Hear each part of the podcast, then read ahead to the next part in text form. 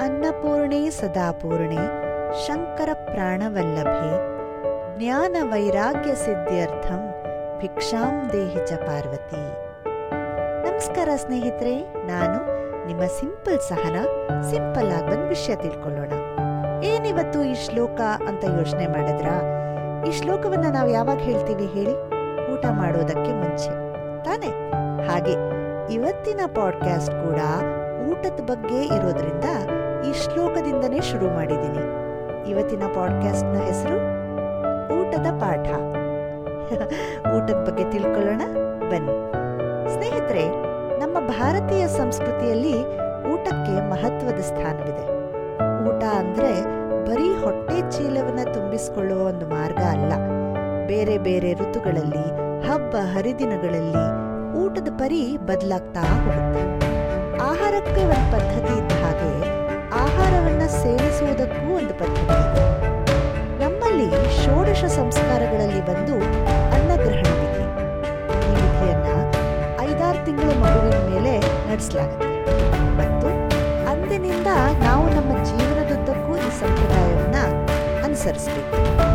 ಆಹಾರದ ಎಲ್ಲ ನಿಯಮಗಳು ಮತ್ತು ಶಿಸ್ತುಗಳು ನಮ್ಮ ಆರೋಗ್ಯಕ್ಕೆ ನೇರವಾಗಿ ಸಂಬಂಧಪಟ್ಟಿವೆ.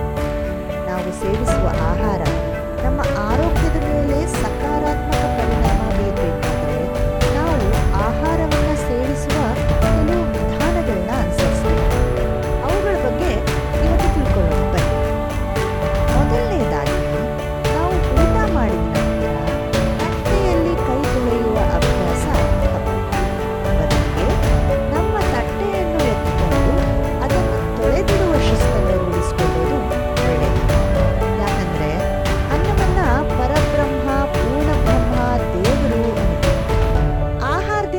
ನಮ್ಮ ದೇಹಕ್ಕೆ ಶಕ್ತಿ ಸಿಗುತ್ತೆ. ಅದರಿಂದ ನಮ್ಗೆ ಅನ್ನ ನೀಡೋ ಶಕ್ತಿಯನ್ನ ಅನ್ನಪೂರ್ಣ ಅನ್ನುತ್ತೇವೆ. ಅನ್ನ ಹಾಕಿದವನು ಸುಖವಾಗಿರ್ಲಿ ಎಂದು ಹಾರೈಸ್ತೇವೆ. ಧರ್ಮಶಾಸ್ತ್ರಗಳ ಪ್ರಕಾರ ಆರೋಗ್ಯಕರ ಆಹಾರದಿಂದ ಪಡೆದ ಶಕ್ತಿಯ ಸರಿಯಾದ ಬಳಕೆ ಲಕ್ಷ್ಮೀ ದೇವಿಯನ್ನ ಸಂತೋಷಪಡಿಸತ್ತಂತೆ.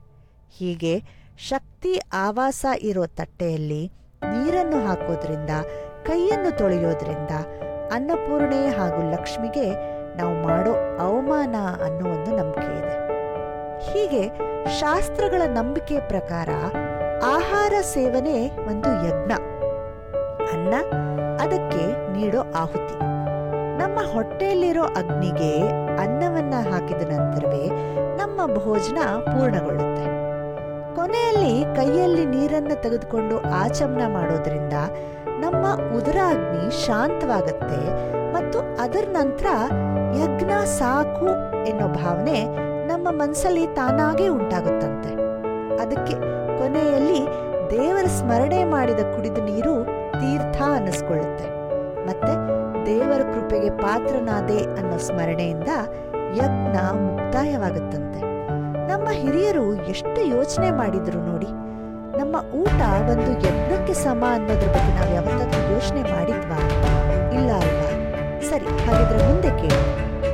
ಶಾಸ್ತ್ರದ ಪ್ರಕಾರ ಊಟವನ್ನ ಮಾಡುವುದಕ್ಕೆ ಸರಳ ನಿಯಮಗಳೇನು? ಹೇಳ್ತೀನಿ, ಕೇಳಿ. ಊಟದ ಮೊದಲು ಮತ್ತು ನಂತರ ದೇವರಿಗೆ ಆಭಾರಿಯಾಗಿರಬೇಕು. ಅವಶ್ಯಕತೆ ಇದ್ದಷ್ಟೇ ಆಹಾರವನ್ನ ತಟ್ಟೆಯಲ್ಲಿ ತೆಗೆದುಕೊಳ್ಬೇಕು ತಟ್ಟೆಯಲ್ಲಿರೋ ಆಹಾರವನ್ನ ಆಹಾರವನ್ನ ಸಂಗ್ರಹಿಸಿ ಪ್ರಾಣಿ ಪಕ್ಷಿಗಳಿಗೆ ಹಾಕಬೇಕು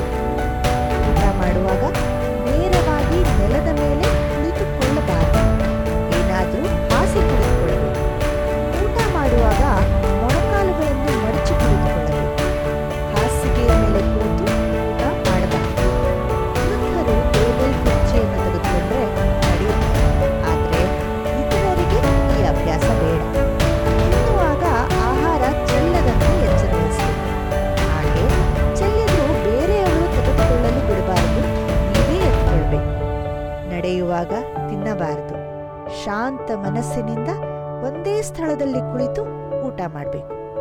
ಊಟ ಮಾಡುವಾಗ ಮಾತನಾಡಬಾರ್ದು. ಅಹಿತಕರ ವಿಚಾರಗಳನ್ನು ಪರ್, ಚರ್ಚಿಸಬಾರದು. ವಾದ ಮಾಡಬಾರ್ದು. ಅಳಬಾರದು. ನಿಮ್ಮ ಊಟವನ್ನು ಆನಂದಿಸಬೇಕು. ಆಹಾರದ ಸ್ಪರ್ಶ ಮತ್ತು ಸ್ವಾದವನ್ನು ಅನುಭವಿಸಬೇಕು ಅಂದರೆ ಚಮಚಗಳನ್ನ ಬಳಸಬಾರದು. ಅನ್ನ ನೀಡುವ ಭಗವಂತನಿಗೆ, ಅನ್ನವನ್ನು ಬೆಳೆಯುವ ರೈತನಿಗೆ ಅನ್ನವನ್ನು ಬೇಯಿಸಿ ಹಾಕುವವರಿಗೆ ಧನ್ಯವಾದ ಹೇಳಲು ಯಾವತ್ತೂ ಮರಿಬಾರದು. ನಮ್ಮ ಹಿರಿಯರು ಹೀಗೆ ಅನುಸರಿಸಿದ್ರು. ಈಗ ಯಾರು ಫಾಲೋ ಮಾಡ್ತಾರೆ ಅಂತೀರಾ? ಅದು ಟಿವಿ ಗ್ಯಾಡ್ಜೆಟ್ಗಳನ್ನ ನೋಡ್ಕೊಂಡು ಊಟ ಮಾಡೋ ಈ ಕಾಲದಲ್ಲಿ. ಸ್ನೇಹಿತರೆ, ನೆನ್ಪಿದ್ಯಾ? ಒಂದು ಸಣ್ಣ ಕೊರೋನಾ ಇಡೀ ಪ್ರಪಂಚಕ್ಕೇ ನಮ್ಮ ಆಚರಣೆಗಳನ್ನು ಕಲಿಸ್ತು. ಅನುಸರಿಸೋ ಹಾಗೆ ಮಾಡ್ತು. ಅದು ನಮ್ಗೆಲ್ಲ ಗೊತ್ತೇ ಇದೆ. ಇನ್ನು ಇದು ಯಾವ ಲೆಕ್ಕ? ಇದನ್ನೆಲ್ಲ ಅನುಸರಿಸೋ ಕಾಲನೂ ಬರುತ್ತೆ ಸ್ವಾಮಿ. ಸರಿ ತಾನೆ?